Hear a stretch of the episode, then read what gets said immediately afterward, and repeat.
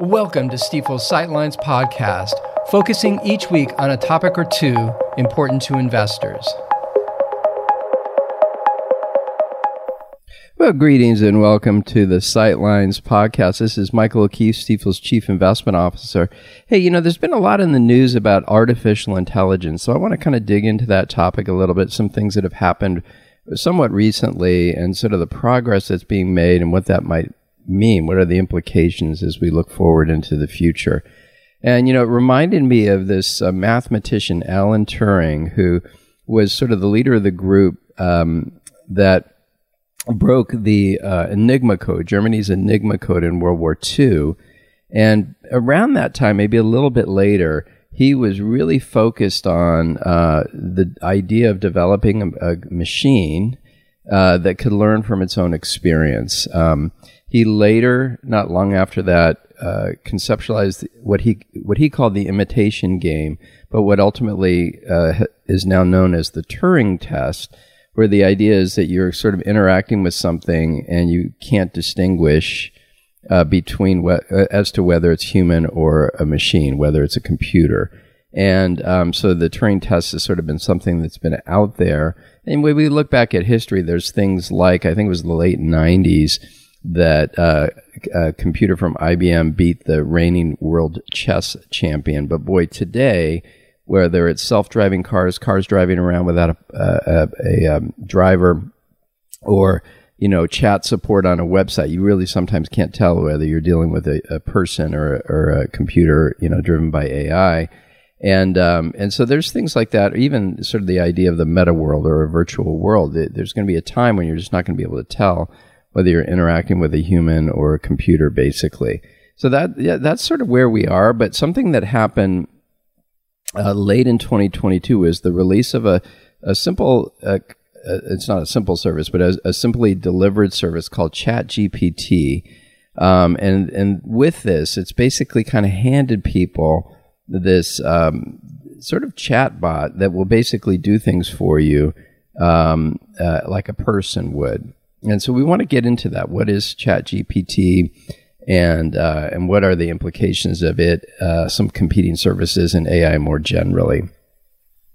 Now, before we jump into it, I do want to point out that we've uh, when we're developing our approach to investing for uh, clients, we do uh, have what I think of as a long-term investment theme framework. So we have actually five major themes. I'm just going to list them real quickly: St- securing strategic resources uh, shifting demographics, the new consumer, productive competition, and then the last one, which is applicable to this discussion uh, a lot, is the fourth industrial revolution. And um, essentially, with that, the idea is that there's um, uh, a blurring of the lines between uh, the, the, physical and, and, sort of virtual worlds. And of course, AI is sort of a, a really good example of that. Uh, so think of it as, as as the team really focusing on these different uh, themes and um, and so while AI plays a, a, role across all of them, it's sort of anchored in that fourth industrial revolution concept. In any event, back to uh, ChatGPT. So launched by this company called OpenAI, um, essentially a, a, user can um, ask this thing kind of anything. So I, I, for example, have had it write a poem. I've had it summarize an article.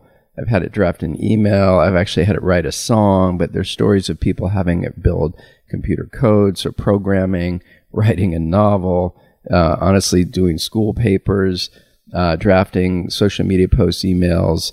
Uh, maybe I, I, had it actually uh, summarize some regulations for so, something my wife was dealing with. And and it's just incredible, really. I mean, basically comes back with a response. You can give it a sort of a word count on how long you want the response to be, or if it's a song or something, you can tell it what key or a style or whatever, and it, it'll come back. Um, but it's also really, really quick. So uh, anyway, I think what's wild about it is that it's you know a sort of a new thing. It'll get developed, it'll get refined, uh, but right out of the box, if you will, it's very, very powerful. And it's got the attention of some of the bigger tech companies. So, for example, Google has launched a, a competing chatbot called Bard. Um, and its sort of angle is to be a little more natural in, in terms of conversational interaction, queries, and responses. Um, uh, there's a service called ChatSonic, which I guess is designed to help companies personalize client interactions. And then GitHub, which is sort of this place that programmers use to kind of store code and keep track of versions and things like that. They have a system they call their GitHub Copilot, which is an AI tool that actually helps developers write and complete code. So this stuff is going to kind of get dropped in uh, all around uh, in our view, and uh, it, it's just the reality of things. So, you know, as it relates to uh, how some of this stuff is being done, we know these days that this is driven by the volume of data that's out there. So, you know, emails, data patterns, things that are being read by sensors, all, all kinds of things are going to be sort of the input to AI. And a couple of examples would be robotic surgery. So, this is the idea of AI being used to drive robots doing surgery, obviously with the precision of moving the instruments and uh, and improving decision making sort of real time based on the data coming in uh, from the patient. Another really good example is precision uh, agriculture, and this is really using AI to optimize crop yield. So really while uh, reducing resource usage and monitoring the health of the plants, that kind of thing. And again, these are just sort of simple examples.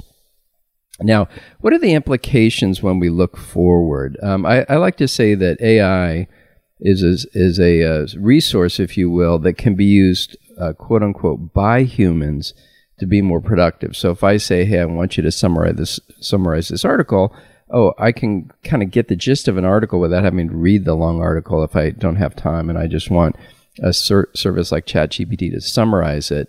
Um, but also, uh, of course, AI can be used instead of humans to get um, to get things done. So imagine if this idea of developing code um, that kind of takes off a little bit, you know, and you can have it do at least first versions of code. You, you, you know, obviously programmers are uh, expensive, and you know you can just imagine. So therefore, even higher skilled workers being displaced, and so we have to be mindful of that. The sort of the cultural implications and the economic implications. Uh, and you know, this happens where new technology shows up, and then certain kinds of uh, uh, roles are sort of displaced or adjusted. Um, and, and, by the way, there are some. We don't think this will happen, but there are some more extreme thinkers that believe that AI could drive an extinction level event. The idea of, of the AI kind of taking over. And again, we don't think that's going to happen, but that's just something that's out in the news in any event, just to close out, um, you know, it, has been interesting to watch. So this idea that we go back to the to World War II and some really basic computer work that was done by Alan Turing um, uh, to help with the Enigma code and solve that and help with the war and all that. He was a brilliant fellow who really conceptualized the idea of a learning computer and the idea of ultimately the Turing test. And here we are today where really we can't often distinguish between computers and humans.